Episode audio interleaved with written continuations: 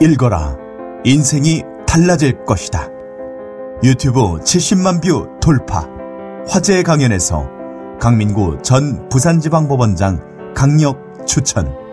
한국경영학계 선구자 윤석철 교수가 전하는 지혜. 삶의 정도. 혁신의 시기에 필요한 불멸의 생존 전략. 삶의 정도. 위즈덤 하우스.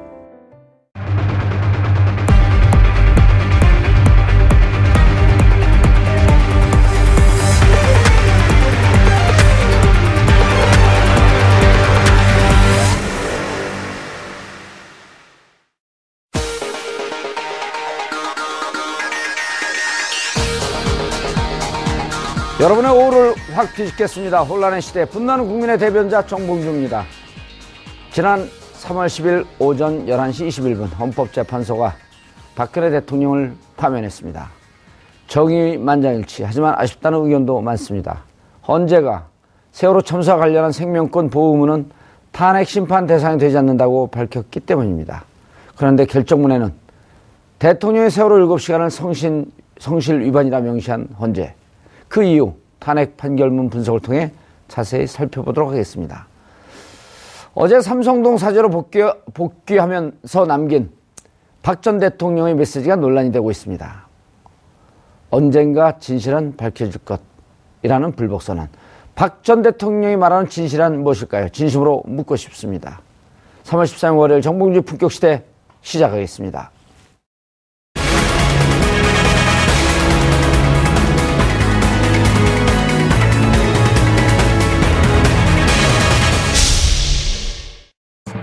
헌법재판소가 지난 10일 박근혜 대통령을 파면했습니다. 헌재는 박 전 대통령이 권한을 남용해 최순실 국정농단을 은폐하고 대통령의 언행에서 헌법 수호의 의지가 드러나지 않는다는 점을 파면 이유로 꼽았습니다. 반면 세월호 참사와 관련한 생명권 보호 의무에 대해서는 탄핵 심판 여부의 판단 대상이 되지 않는다고 밝혔습니다. 대통령이 직책 수행을 성실히 했는지를 밝힐 성실성의 기준이 모호해 그 자체로 소추 사유가 될 수 없다고 판단했기 때문입니다. 하지만 김희수 이진성 재판관은 보충 의견을 통해 세월호 참사가 탄핵 이유가 되지 않더라도 참사 당시 박 전 대통령의 대응은 헌법상 국가 공무원으로서 성실 의무를 위배했다고 지적했습니다. 그렇다면 헌법재판소는 왜 세월호 7시간이 탄핵 사유가 아님에도 판결문에 성실 의무를 위반했다고 명시했을까? 총 89쪽에 달하는 탄핵 심판 결정문을 통해 세월호 참사 당일 박근혜 전 대통령의 행위에 대해 헌재는 어떤 평가를 했는지 지금부터 자세히 짚어보겠습니다. 3월 13일 월요일 정봉주 품격시대 첫 번째 이슈 들어갑니다. 헌법재판소의 8대0 만장일치 대통령 파면 선고가 있은 지 나흘째 되는 날입니다. 헌재 재판관들의 땀이 밴 결정문이 큰 주목을 받고 있는데요. 헌정 사상 처음 있는 탄핵 인용이다 보니 헌재 결정문에 대해 조금의 아쉬움을 토로하는 목소리도 있는 것 같습니다. 이 문제와 관련해 두 분의 전문가 모시고 헌재 결정문 분석해 보겠습니다. 고재열 시사인 기자님 자리하셨습니다. 네, 안녕하십니까. 예. 어디가 있다 이제 나타나셨어요? 헌재 결정할 때는 마감. 안될 줄 않고 도망갔어요? 아닙니다. 회사에서 마감하고 있었습니다. 아하. 대통령직 마감한 사람도 있습니다. 이자 변호사님. 예. 잘하셨습니다. 예. 표정 관리 좀 하시죠. 만면에 웃음 좀 띄지 말고. 좋은 일 있으세요? 좋은 일이 있죠. 예. 무슨 좋은 일이요? 대통령이 전직 대통령 됐잖아요. 예. 아, 참 아들 어떻게 됐어요? 왜 방송 중에 예. 아, 서울대 총, 총장실에서 데모하다가 다 끌려나왔어요? 해산했습니다. 해산했어요. 자, 아하, 이게 결정문이 명문이에요. 또 네. 우리 아주 뛰어난 글쟁이 고재일 기자가 봤을 때 진짜 명문이었죠. 저는 이 결정문을 주말에 예. 예, 제가 섬에 갔다 왔는데 배로 이렇게 편도가 한 3시간 반 정도 널- 걸리는 그 배였는데 어, 정말 이 결정문 읽느라 아주 쉽게 갈 수 있었습니다. 음, 어렵지도 않더라고요. 뭐 저는 좀 어렵긴, 어렵긴 했어요. 어려운 어. 부분들도 있긴 했지만 그러나 이렇게 어떤 사실관계를 어, 그동안 워낙 복잡했는데 예, 아, 딱잘 정돈을 있죠. 해줬더라고요. 예. 그게 마음에 들었습니다. 예. 우린 그 이제 법무부에서 네. 뭐 이제 검찰이 기소한 거, 그 다음에 이제 판결 뭐 이런 거 읽는데, 읽는데 익숙해져 있었고, 이런 법률 용어는 좀 쉽다, 쉽더라고요. 이자 변호사님, 네.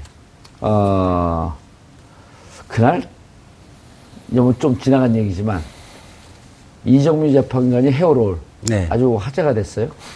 노무현 대통령의 2014년 4월 16일 올림머리에 하고 중대본 그 중대본에 나타난 비교가 돼서 그렇죠. 예, 비교가 돼서 그때 2014년 4월 16일 날 대통령이 저렇게 나타났으면 얼마나 좋았을까 그러니까요. 하는 아쉬움을 그 토로하는 사람들도 많았었는데 그렇죠. 예.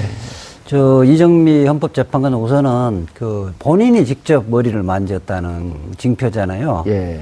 그거 시간이 없어서 차 안에서 이렇게 머리를 만지다가 어, 시간은 급하고 이거 이제 이게 다 뺐는지도 안 뺐는지도 모르고 모르는 상태에서 오로지 어, 탄핵 그 판결문을 어떻게 잘 국민들에게 성실하게 잘 설명할 것인가 바빠서 예. 이제 이게 롤이 이제 두 개가 있어서 그게 아마 지금 헌법재판소에서는 탄핵 기념으로 보관한다는 이야기도 있어요. 기, 기사가 나왔어요? 예, 그런 기사가 어. 있어서 그 내부에 검토 중이라고 그러는데 그 헤어롤은 다시 그 이정미 헌법재판소장 권한대행이 집에 갖다 놨는데 그거를 가져오라. 갖고 와서 보관할지 안 할지 워낙 국민들이 어. 예. 거기에 대해 그 강렬한 음, 그 메시지를 받아서. 인상을 받아서 예. 보관할 것 같아요. 음. 근데 이미 그- 그 헤어롤이 다른 거하고 섞였을 거 아니에요? 아니 본인은 알겠죠. 아, 본인은. 본인은 알겠죠. 예. 본인 스스로는 좀 민망하기도 했을 텐데 아, 그래서 기자들한테 네, 네. 그 사진을 내려달라고 당일날 부탁을 했는데 그렇게 일파만파 커질 줄 몰랐다는 거죠. 너무 창피하니까 좀 내려줘라 사진을. 그런데 그게 국민들한테 그 큰 감동을 줬을지. 그 언론도 다 나왔으니까. 4월 16일 박근혜 대통령은 어쨌든 본인 말로는 3시에 예. 위중한 상황을 알았는데 그때 또 머리까지 하고 예. 그렇게 하고 또 뭐 바로 또 가려고 그랬는데 음. 경호의 의전 준비가 안 됐다고 또 지체하고 3시에 알고 시- 실제 중대본에 나타난 건 5시 15분 정도에 예. 됐잖아요. 학생들은 죽어가고 있는데 2시간 15분 동안 음. 의전이 뭐 그렇게 생명보다 학생들의 생명보다 중요하다고 생각한 거 아니에요. 그렇죠. 자, 그런데 오늘 보충, 그, 김희수, 이진성 예. 재판관의 보충, 서, 어, 보충 의견서, 예. 보충 의견서를 통해서 3시에 알았다라고 하는 것도 거짓말이다라고 하는 것을 샅샅이 그렇죠. 우리 이재하 예. 변호사께서 예. 밝혀주겠다. 예. 기대하시라. 예. 자, 고재호 기자님. 네. 어, 오늘 퇴임사, 퇴임사도 또 명문이에요. 네. 어떤 내용이 있었나요? 우리가 박근혜 정부의 박근혜 최중, 최순실 국정농단을 통해서 대한민국의 시스템이 예. 붕괴된 과정을 봤는데 헌법재판소를 시작으로 시스템이 다시 서는 것을 환영, 어, 다시 우리가 확인하는 것 같습니다. 그러니까 어, 국민의 분노가 그 힘을 가지고 몰아쳐서 어, 갑자기 혁명식으로 하는 게 아니라 기존에 있는 시스템을 바탕으로 우리가 화가 나고 정말 지겨웠지만 질렸지만 기다려서 어떤 시스템식으로 시스템을 활용해서 어떤 그 복원하는 그 역할을 했는데 예. 어, 그런 문제 의식들이 이, 이번 퇴임사에도 나타났던 것 같습니다. 제가 아, 조금 이제 간단하게 어, 한 부분만 읽어보면 우리가 현재 경험하고 있는 통치 구조의 위기 상황과 사회 갈등은 민주주의와 법치주의 그리고 인권 보장이라는 헌법의 가치를 공고하는 과정에서 겪는 진통이라고 생각합니다.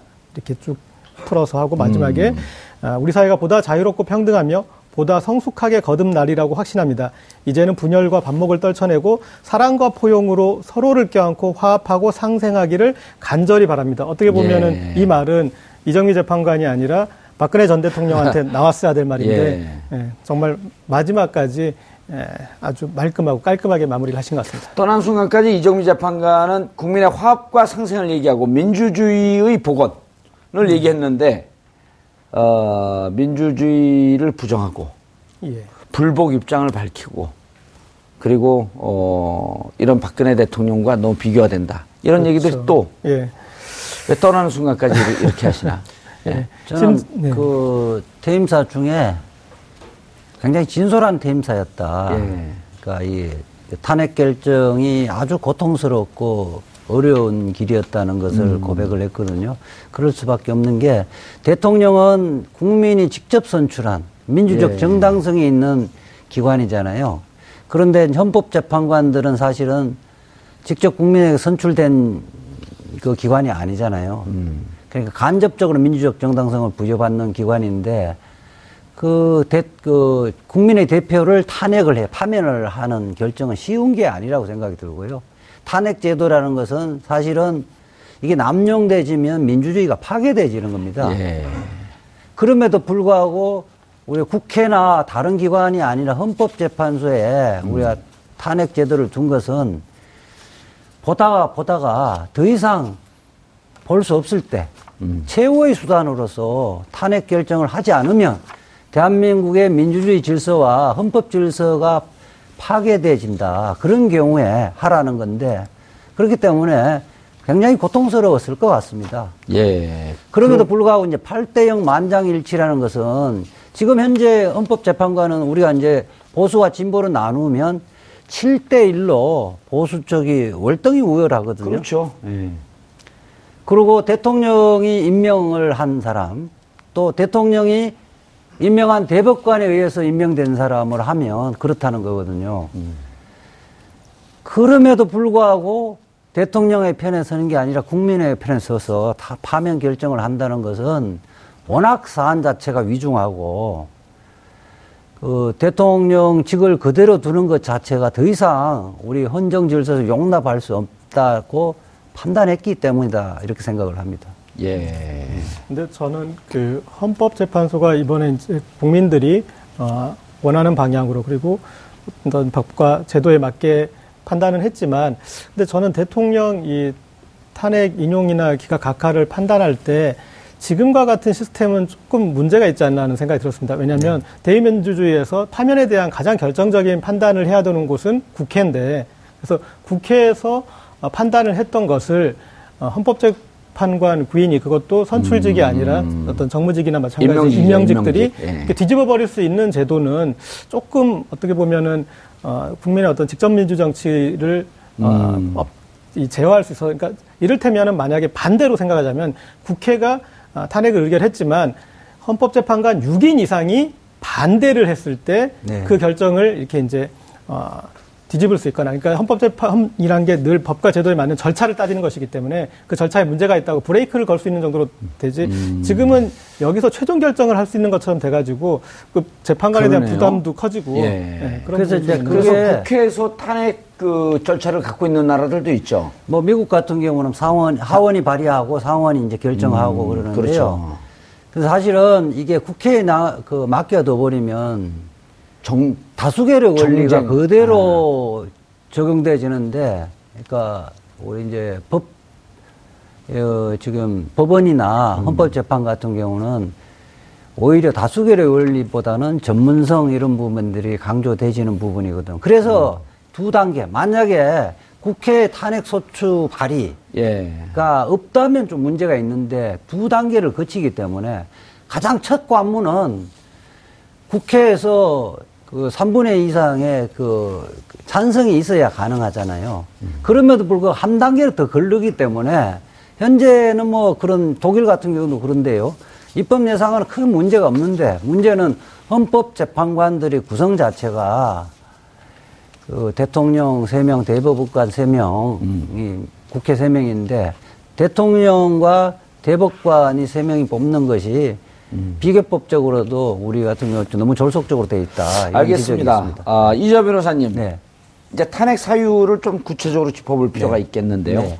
어쨌든 뭐 절차상에 그 하자나 문제 제기했던 거 뭐 여덟 명이 하- 음, 해서 되냐 이게 이렇게 묶어갖고 각, 각기 사안이 있는데 열세 개를 묶어서 표결하는 게 맞냐라고 하는 것은 다 의미가 없다고 이제 애초부터 기각을 했고, 의미가 없었었고요. 의미가 없다고 기각을 네. 했고 장 공무원 임명 남용권 어 구- 지역 공무원 제도의 본질을 침해했다는 거 일단 기각시켰고요. 네. 그 다음에 언론의 자유를 침해했다는 것도 기각시켰고 네.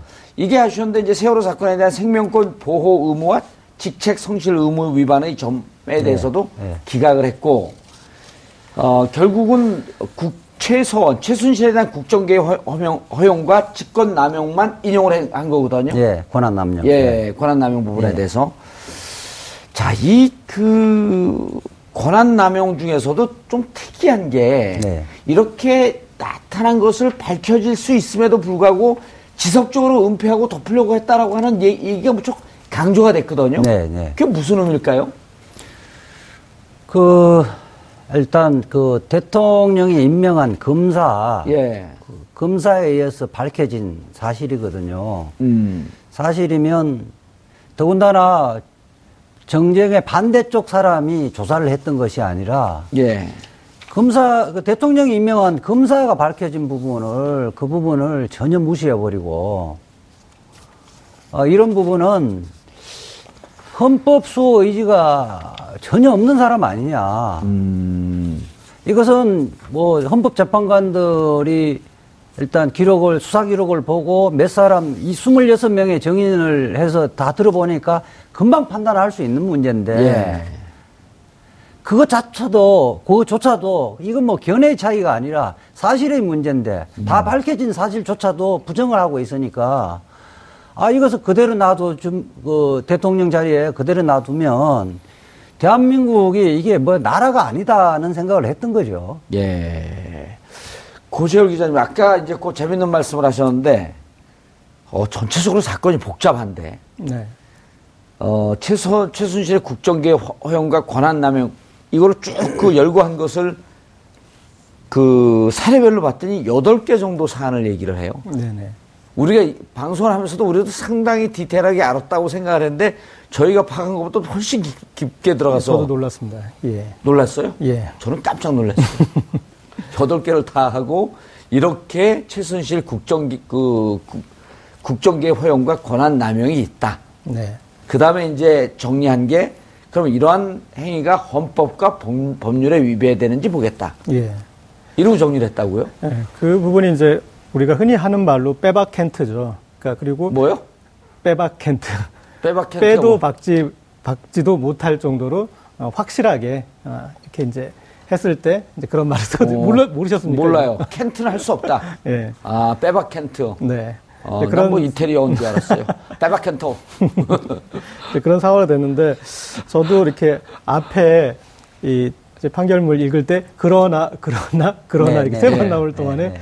근데 어 예전에도 보면은 뭐 통합 진보당 해산할 때나 그러니까 결론과 달랐던 부분들을 먼저 이렇게 짚고 넘어가는 부분이 있지, 있지 않습니까? 네, 네. 그러니까 저도 이제 사전에 그런 것을 알고 있었기 때문에 좀 각오를 하고 있었기 때문에 음. 한두 개 정도의 이제 그러나는 나올 줄 알았는데 세 번 정도 이어지면서 세월호 일곱 시간까지도 이 그러나 이것이 탄핵 어떤 소추의 사유는 아니다라고 우리가 가면서 네. 정말 어 말씀하셨지만 심장이 쫄깃해졌었는데 예. 어, 그런데 마치 이 대형 슬러거가 아, 큰 한방을 위해서 가볍게 몇개 음. 이제 자기가 원하는 볼로 유도하기 위해서 헛스윙을 하는 것처럼 풀카운트 two, three까지 갔어요. 네. 만들어 놓고 거기에 정말 절묘하게 아. 사실과 그다음에 여러 가지 법 위반과 그리고 그 법에서의 어떤 그 마지막 이제 이 파장까지 모든 걸 다 뭉뚱그려서 절대 이, 이 견고함을 도저히 깨트릴 수 없을 정도의 어떤 그, 부- 그 부분을 만들어냈다고 저는 예.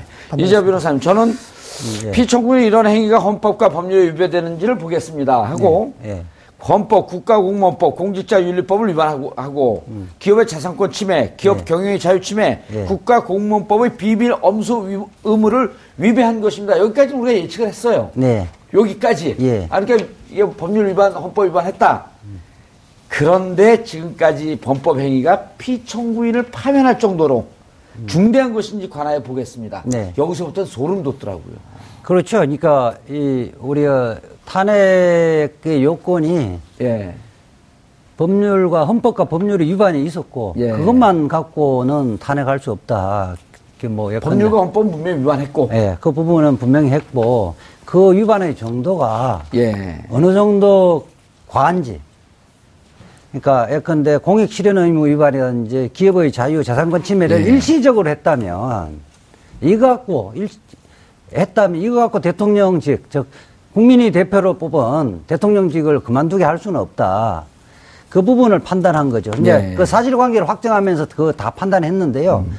그러니까 예컨대 국정 문건 연출 부분이 예컨대 연설문만 자꾸만 좀 고친 거냐. 예. 아니면 처음에 대통령이 그 박근혜 전 대통령이 그 밝힌 바와 같이 비서진들이 잘 안 짜진 상태에서 완비되지 않는 상태까지만 했었는가를 판단했잖아요.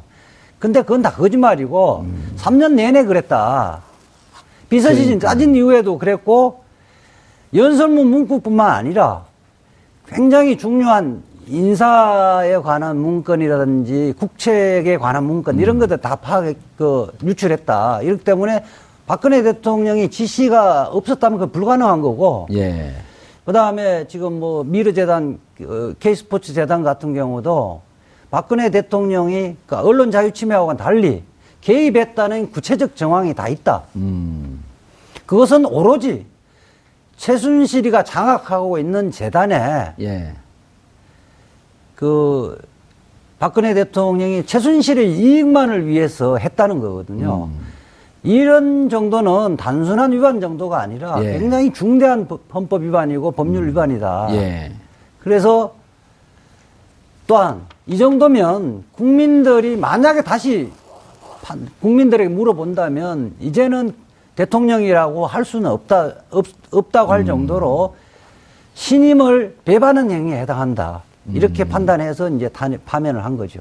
그러니까 이렇게 보니까 몇 가지 그 꼭지들이 있어요. 네, 피청구인이 최소한의 국정개입 사실을 숨겼고 부인했고 네. 지적한 사람들을 비난했고 예, 그 다음에 어, 최소한의 사익 추구를 도왔고 예, 그 다음에 지속적으로 이루어졌다라고 하는 대목에 가서는 정말 이분들의 헌법재판관들의 의지가 얼마나 결연한지 보여지더라고요. 그 래서 이 지속적으로 이루어지고 관련자들이 지적하려고 하면 단속을 했고 말하지 말라. 네, 그래서 이것이 이제 법치주의 위반이다.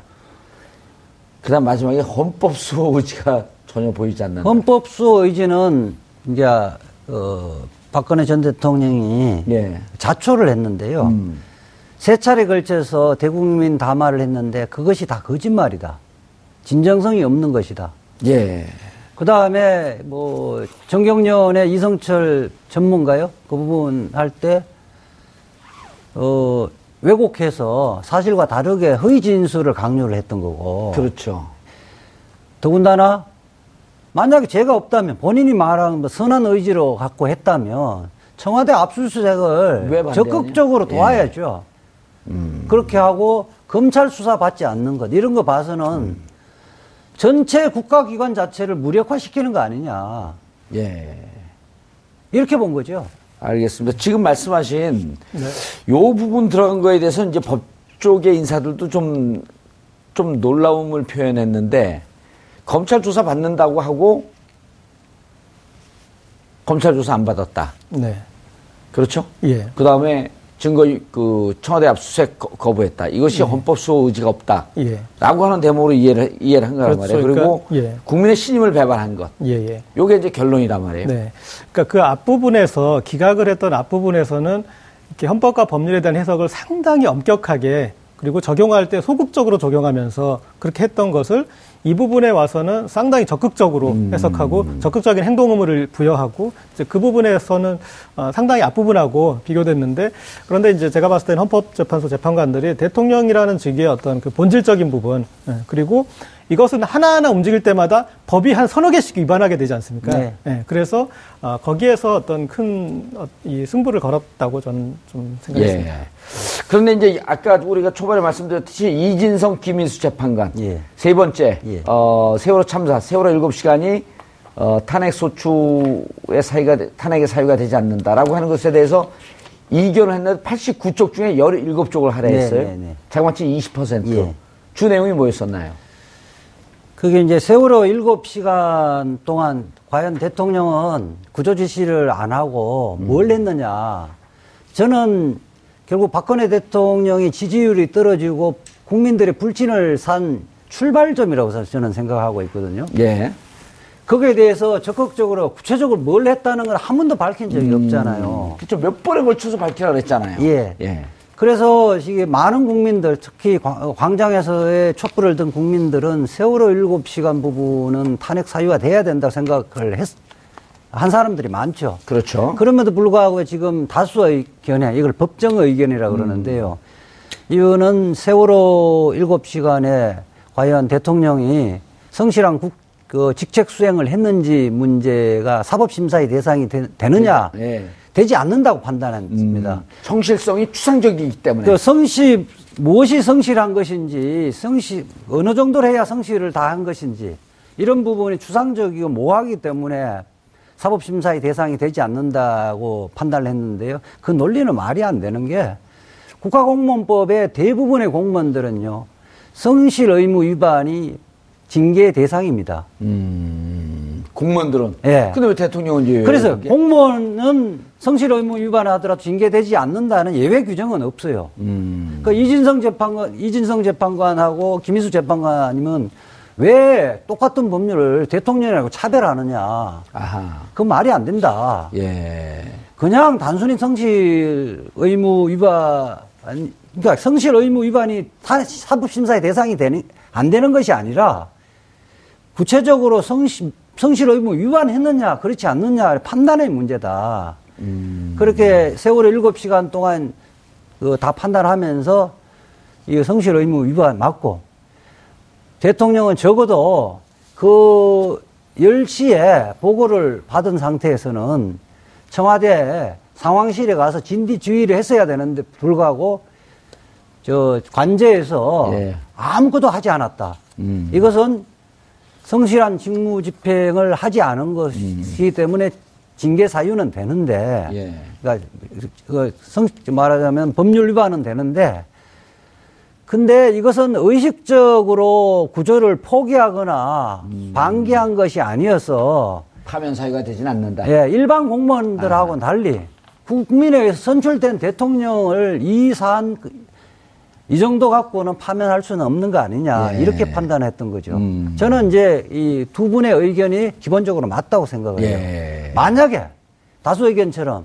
실제 이제 수사를 해버리면 일곱 시간 동안 무엇을 했는지가 밝혀질 겁니다. 검찰 수사를 하면.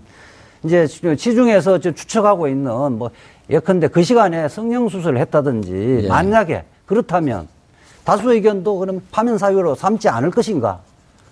그렇게 하면 국민들의 법 감정에 너무 동떨어진 판단이라는 거죠. 음. 그래서 사법심사의 대상은 되나? 그리고 성실 의무 위반은 맞는데 맞지만 이것만으로 파면하기에는 공무원들하고는 좀 다르기 때문에 예. 그렇게 판단하는 게 옳았다 이렇게 생각합니다. 예. 고 기자님, 근데 네. 두 분이 이제 보충 의견을 냈다라고 하는 것은 나머지 여섯 명은, 여섯 명은, 그러니까 두, 만약에 이것이, 어, 나머지 여섯 명도 여기에 대해서 세월호 일곱 시간이 성실성 의무를 위반했고, 어, 지금 이재화 변호사가 지적했던 이제 그런 문제가 있었다라고 하는데 동의가 됐다면, 네. 팔 8대 5로 만장일치로 갔는데 이 두 분은 이것도 파면하자. 공무원의 성실성 의무 위반이고 네. 이런 사고가 또 발생됐을 때 국가 지도자가 뭐 성실하지 않은 것 같고 처벌하지 않는다면 어느 국가 지도자가 성실하게 음. 임무 수행을 다 하겠냐라고 하는 이런 절절한 내용들이 배어 있거든요. 예, 예. 근데 여섯 명이 아 그거 좀 아니지 않냐 위- 위- 성실성 문제가 있긴 하지만 이거 파면하면 되 하게 되면 나중에 논쟁이 있지 않냐라고 하는 여섯 명의 의견을 따른 것으로 보이는 거죠. 그렇죠. 예. 예. 여기에서 만약에 예. 그러니까 특검 수사가 같이 진행되면서 뭐 세월호 7시간 이내 혹은 그 7시간 전에 아침이나 그 전날 어떤 미용 시술이 있어서 어, 그것 때문에 이런 식으로 이렇게 안 됐다라는 것들이 증명이 됐거나 아 확연하게 밝혀졌으면 예, 그러면 은 음. 이제 성실성 의무에 앞에 중대한이 붙겠죠. 중대한 성실성 음. 의무를 위반하다 했다. 그래서 이제 이것도 탄핵 사유로 아, 됐을 부분은 좀 있을 것 같습니다. 음. 근데 어쨌든 특검에서 이것이 밝혀지지 않았으므로 이걸 들고 들어가게 되면 논쟁의 여- 여지가 있을 수 있겠다. 예, 그래서 아. 그 부분에서 어떤 그 이제 아쉬움이 있지만 그러나 뒤에 두 분이 정말 조목조목 어, 음. 그리고 뭐 특검 수사는 사실은 이렇게 세월호 일곱 시간이 이 아, 중점 수사 대상은 아니었지 않습니까? 첫번에 그렇죠. 그러니까, 예. 삼성과 뇌물수수 부분, 그 다음에 이화여대 입시 비리, 음. 그리고 아, 또 중간에 블랙리스트가 나왔고요. 예, 블랙리스트, 문학의 예. 블랙리스트. 요게 이제 세 축이었고, 음. 한 텀을 마친 다음에 이제 그 뒤에 추가 조사를 하다 보니까 특검에서는 오히려 이거에 비해서는 이제 많이 안 나왔는데, 이 헌법재판소의 전략은 그거지 않- 않았습니까? 처음에 이제 하나하나를 물어서 들어가는 게 아니라 세월호 일곱 시간은 어떤 대통령으로서 국민의 생명권 보호를 지키지 않은 사안으로 지금 의심받으니까 그거에 대해서 해명서를 가져와 봐라. 그러니까 이거는 적극, 그러니까 우리가 하는 것들에 대해서 당신들이 방어할 입장이 아니라 그 일곱 시간을 어떻게 보냈는지 당신들이 설명을 해야 된다. 그래서 어, 가져왔는데 이건 충분한 해명이 아니다. 다시 또 몇 차례 지적을 했죠. 예, 그렇게 해서 그렇게 그래서 그냥 그냥 바다만 보나 했는데 여기서 쭉 내용을 보니까 엄청난 사실의 재구성을 어, 했었다고 저는. 그 이걸 보면 이제 탄핵 사유로 삼지 않은 거와 삼은 거에 가장 결정적인 차이는 뭔- 뭐냐면요. 검찰 수사 기록이 있는 부분은 탄핵 사유로 삼았고 수사 기록 아직 수사를 하지 않는 부분은 다 기각을 한 거예요. 그러니까 언론의 자유 뭐그 그다음에 공무원권, 임명권 남용 예. 이 문제는 본격적으로 수사가 안 됐거든. 세월호 그렇죠. 일곱 시간도 본격적으로 수사를 안 됐기 때문에 수사를 했는데 결과를 시술 기록을 찾으려고 특검이 노력했지만 못 찾은 거 아니에요. 그러니까 아직 그러니까 시간적으로 말하자면 본격적으로 그 수사는 아직 못 안 들어갔다고 봐야죠. 예. 그렇기 때문에 언론의 자유 문제라든지 언론의 자유를 침해를 한 것은 분명한데 그 다음에 공무원권, 임명권을 남용한 것은 분명한데 과연 대통령이 그 부분에 직접적으로 관여했는가는 증거로 명확하지 않다고 해서 그 탄핵 사유로 삼지 않았거든요. 이것이 만약에 수사가 됐다면 그 디테일한 부분에 대해서 관계자의 진술과 압수화된 압수물에서 그 부분의 퍼즐이 연결되어집니다. 그렇기 때문에 그런 근데 이제 이 헌법재판관들은 명확한 증거에서 명확한 빼도 박도 마도 명확한 게 있는데 굳이 그런 걸 갖고 탄핵 사유로 삼면 나중에 빌미를 제공할 수도 있다 이런 생각을 했던 것 같아요. 아, 제가 아까 그 얘기 한 거예요. 예. 그래서 그리고 그 제 얘기도 좀 존중해 주세요. 아 그러니까 그 차이를 결국은 수사 기록 검찰 예. 수- 수사 그 기록. 음. 수사 기록 수, 수사 기록에 의해서 밝혀진 사실이냐 그렇지 않는 사실이냐 그 차이예요. 예. 그 수사를 하지 않고 정인들을 불러갖고는요 미세하게 여러 말하자면 퍼즐과 퍼즐에서 구멍이 나 있는 부분을 다이 만들어내기는 어려워요. 음. 예. 그래서 저는 세월호 일곱 시간 문제는 이제 본격적으로 검찰 수사를 그렇죠. 예. 하기 때문에 결국 당일날 예. 적어도 그 아침 9시 40분부터 음.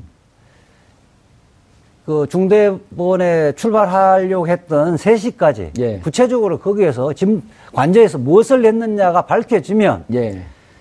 비록 뭐다 그걸 갖고 다시 탄핵 사유는 삼, 삼을 수 없지만은 역사적 평가는 달라진다. 예. 이렇게 보고 있습니다. 그리고 고 기자님 여기 보면 이제 재밌는 게 정상 근무했다면 이 위급한 상황을 인식을 했다. 네네. 그럼 확인만 했으면 인식을 했다. 네. 보고 받은 게 구, 구조가 많다고 하는데 벼랑 하는 두 시간 만에 두 배가 늘었으면 이게 왜 이러지? 그리고 확, 예. 확인만 했으면 확인이 됐을 건데 그래서 당신은 성실하게 임무를 수행하지 않았다. 네.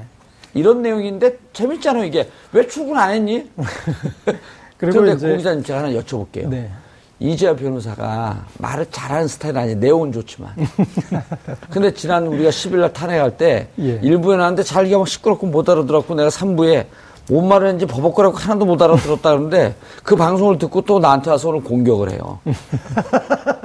뭐 저런 변호사가 다 있어. 아, 앞에서 디스를 하시니까. 네, 말씀하세요 이제. 근데 그- 대한 심판이 탄핵이 끝났어요. 일단은 집무실에만 있었다면, 집무실에만 있었다면. 그러니까 그 얘기하는 거예요. 예, 상황을 얼마나 잘 알 수 있었겠느냐. 이제 네. 그 부분을 많이 얘기하잖아요. 이를테면은 9시 24분이죠. 24분에 청와대의 주요 지기자들한테 문자로. 보고가 다 됐다. 어. 예, 됐는데 왜 대통령만 왕따를 시킨 거예요?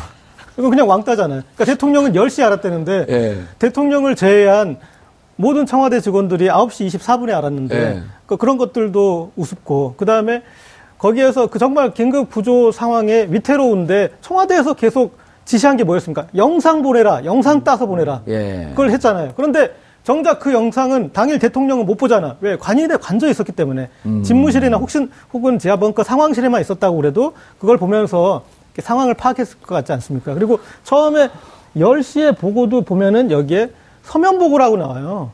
어, 그것도 예. 긴급하게 어떤 전화 연락이 나 서면 보고라는 게 여기서 그 김장수 장관이 얘기하는 자전거 타고 와서 주는 걸 말하는 음. 건지 정말 그런 것도 모르겠고 그 다음에 어, 이렇게 해서 본인의 어떤 행위를 증명도 사실은 못했습니다. 예. 전화를 10시 15분에 뭐 22분에 했다. 그 내용에 대해서 통화 기록이나 이런 것들을 제출 못했기 때문에 우리가 합당하게 의심을 하자면 어, 그런 통화 행위가 국가안보실장과의 또 해양경찰청장과의 통화 행위가 없었다고 볼 수밖에 없거든요. 예. 알겠습니다. 이자 변호사님. 예. 어, 김희수, 이진성 재판관 보충 의견을 봉해, 통해 보면 세월호 7시간에 대한 박근혜 다섯 가지 거짓말이 예. 그대로 드러난 것을 그렇죠. 정리를 했다고요. 예, 확인할 수 무슨 있죠. 거짓말을 했나요? 그러니까 첫 번째 어, 상황이 심각한 것을 안 시점이 오후 3시다. 3시경이라 그랬죠. 예. 예. 예, 이렇게 그 부분이 대해서 그것은 믿을 수 없다. 거짓말이라고 이제 판단을 했는데요. 결국 그 지금 피청구인 저그 박근혜 대통령의 대리인과 본인과 대리인이 예. 그렇게 이야기했거든요. 오전에 뭐 12시 28분, 어, 1 11시 28분, 12시 5분, 뭐 12시 33분경에 다 보고서를 다 받았다고 이야기를 했거든요. 예. 근데 이제 재판관들은 보고서를 받으면 이 상황이 실시간 상황이 그대로 보고서에 기재되어 있다. 예. 보고서를 받아서 검토를 했다고 그랬는데 열 그럼 열 그 15시에 알았다는 게 말이 되느냐? 그 둘 중에 하나다. 네. 보고서를 받, 그, 검토했다는 거 거짓말이거나 거짓말이든지. 그거를 봤음에도 불구하고 늦게 알았다고 인지 그 예. 거짓말하거나 아, 두 가지라는 거죠. 거짓말이다. 예. 그게 이제 첫 번째 거짓말이고요. 그 다음 두 번째 거짓말이 언론사의 오보 때문에 상황을 정확하게 파악하지 못했다는 해명이 있었잖아요. 그렇죠. 음. 그러니까 언론 탓을 돌렸는데 예. 딱 이야기하면 대- 우선 대통령이 그 국가안보실 등으로부터 오보를 받았다는 그 볼만한 증거를 하나도 제출한 게 없다. 아하, 자료 증거가 없다. 예, 없고 또 상식적으로 봐도 그 이게 지금 비서진들이 박근혜 대통령에게 이 보도를 그대로 전달했다고 보기 어려운 거 아니냐. 아, 오보가 설사 있다고 할지라도. 그렇죠. 음. 그리고 마지막으로 가장 중요한 게 11시 7분에 예. 해경등에 확인을 해서 청와대는 이미 그것이 오보, 오보였고 음. 오보란 것이 이미 파악한 상태다. 예. 그렇기 때문에 오보로 인해서 인식이 잘못된 인식을 계속 갖고 갔다는 건 말이 안 된다는 예. 겁니다. 거기 추가로 이렇게 예. 시- 시간만 하나 예. 볼 필요가 있는데 오보가 11시 경에. 좀, 네, 좀 나와서 12시 경에는 대부분 다 정정이 됐어요. 예. 그런데- 아니, 그때 자기들이 낸 기록도 보면 11시 4분에 오보라고 기록이 됐고 11시 7분에 오보라고 하는 것을 알았다. 이렇게 자기들 해명서 이렇게 나와요. 네. 음. 그런데 3분 만에 아는 거예요, 네, 3분 그렇게 만에. 그런데 이 3시간 뭐 3시간 이상 오- 오후 3시까지는 3시간 이상 비지 않습니까? 예. 그럼 그 3시까지 상황의 심각성을 알게 되는 그 시간까지는 아무것도 파악을 안 했다는 얘기밖에 안 되는 거거든요. 네. 그래서 그것도 앞뒤가 안 맞는 것 같습니다. 예. 그리고 청와대 집무실에 근- 출근하지 않고 관저에 있었어도 상황이 달라지지 않았다. 이렇게 해명했잖아요. 그렇죠. 그럼 왜 집무실은 왜 둬요? 맨날 관저에 있지. 그러니까 관저에도 집무실이 있기 때문에 예. 그 어디에 가 있는가 중요한 거 아니다 이랬었는데 이제 그 재판관은 음. 심지어는 비서실장 이런 얘기까지 했어요. 대통령이 움직이는 곳이 집무실이다. 그래 자 수면에 들어가지 않는 상태에서는 다 집무를 하고 있다 이렇게 예, 이야기를 그렇게까지도 했죠. 얘기를 했었죠. 비서실장이 음, 그랬죠. 예. 근데 이제 이 관저는 예. 집무실이 아니라고 명확하게 이야기했어요. 음. 대통령이 휴식이나 개인 생활하는 곳이지 그건 사적 공간이다. 집무실이 아니다. 예. 집무실에 머물게 되면 비서진들이 지금 대통령이 어디에 있는지를 알 수가 없다. 그 제대로 보고를 할 수가 없다. 예. 그렇게 하고 당일은 휴일이 당일은 휴일이 아니었기 때문에 휴일이. 당연히 예. 그, 관, 그 관, 저 관저가 아니라 집무실에 출근을 해야 된다. 음. 아니 그런 논리로 하게 되면 청와대 비서관 수석 뭐 이런 사람들도 자기 집에서 근무하죠. 예. 왜 청와대 그렇죠. 출, 출근을 왜 해? 그렇죠. 그렇잖아요. 그런 거죠. 예. 말하자면 결근을 한 셈인데요. 관저, 그러니까 집무실에 출근했다면 늦어도 9시 40분 경에는 해수부가 예. 위난 그 위기 경보를 심각 단계로 발령하거든요. 예. 그때쯤 대통령도 알았고 그렇게 하면 조치를 취할 수 있었다는 거예요. 예. 그래서 어, 출근을 해서 상황실에 가 있었으면 사실 확 달라졌던 거예요. 그럼에도 불구하고 출근을 하지 않았기 때문에 이러한 문제가 생겼다는 겁니다. 예. 컨트롤 컨트롤 타워 역할을 못 했다는 거죠. 그렇죠. 그래서 그- 결국은 이 논리도 음, 집무실에 말이 그- 안 되는 말이 안 겁니다. 된다. 그 다음에 피청구인이 10시 15분 국가안보실장, 음. 10시 22분경 국가안보실장, 10시 30분 해경청장에 전화를 해서 구조에 최선을 다할 것을 지시했다는 것도 거짓말이라는 거 아니에요? 거짓말이죠. 그게 그 기록이 있으면 예. 통화 기록을 내놓으라 그랬거든요. 아하. 그런데 끝까지 안 내놨고 예. 안 내놨죠. 안 내놓은 걸 봐서는 이 통화했다고 통화 안 했다 이렇게 예. 판단한 거예요. 12시 50분경 고용복지수석으로부터 기초연금법 관련 전화 온건 통화했다는 기록을 내놓고. 그거는 주장을 했죠. 예. 아니, 기록도 내놨어요, 예. 주장하고 그 기록도 있다고만 예. 이야기했고 뭐 내지는 않았는데요. 근데 이 부분은 주, 그 아예 아예 있다는 말도 주장을 안 했죠. 통화 기록이 있다는 주장도 못 한 거예요. 음. 주장도 안 했고. 어허. 결국은 통화 기록이 없다는 것은 통화한 것은 않았다. 예. 거짓말이라는 거예요. 여기 하나만 거기에 예. 하나 지적하면은 해경청장한테 하면서 뭐 특공대를 동원해서라도 구하라는 지시를 내렸다고 그러는데 예. 이미 그 통화 전에 해경청장 특공대 이, 이 거기에 가라고 지시를 내린 상태예요. 그러면은 그거는 거꾸로 돼야지 맞죠. 그러니까 통화를 했다면 해경청장한테 특공대를 현장에 보내라는 어, 보냈다는 보고를 받았다라고 해야지 그게 맞는 건데 그렇죠. 어. 대통령이 지시를 내렸다라고 예. 이미 한 거에 대해서 그렇게 돼 있다라는 것도 이제 논리적으로 그게 지금 논리적으로 예. 앞뒤가 안 맞는 안 게 해경청장 통화했을 때 지금 어떻게 대처하고 있습니까? 이렇게 물었을 거 아니에요, 먼저. 그렇죠. 아, 그럼 내가 지금 특공대 투입해서 이미 투입했습니다. 그러니까, 아, 예, 알겠습니다. 그러니까 특공대를 투입해서라도 구조에 만전을 기하세요. 아, 지금 했다니까요. 그러니까 특공대를 투입해서 구, 구조에 만전을 기하세요. 투입했다니까요. 뭐 또 원래 남의 말을 잘 안 듣는 분이니까 그게 10시 30분에 예. 해경청장하고 통화를 해서 특공대 투입하라 그랬는데 예. 그 기록도 없고요. 없죠. 음. 10시 25분에 청와대가 해경청장하고 통화 기록은 나왔어요. 예. 그 나왔는데 그렇다면 선회를 하면 건물에 통화했다. 그 직전에 통화를 해서 대통령이 지시를 받고 통화했다고 선회를 하더라도 거기에는 특공대 투입을 지시를 전달받거나 그 지시 이행 상황을 점검하는 내용이 하나도 없었다는 거예요. 그렇기 때문에 음. 그 직접적으로 거. 어. 해경청장에 다이렉트로 전화를 하지 않더라도 그 비서진들에게 그 그렇게 전달하라고 했다고 하더라도 예. 그렇게 하려면 비서진들이 청와대 비서진들이 해경청장하고 통화를 하면서 그 내용을 이야기해야 되는 거 아니에요. 그 내용이 하나도 없다는 거죠. 자, 그러면 이것도 뻥이다. 마지막으로, 어, 대통령으로서 해야 할 구조 지시를 다 했다. 예. 는 해명도 거짓말이다. 그러니까- 이 색깔 종합해보면 다 거짓말인데 뭘 이걸 또 정리를 해? 아니 그건 뭐냐면요.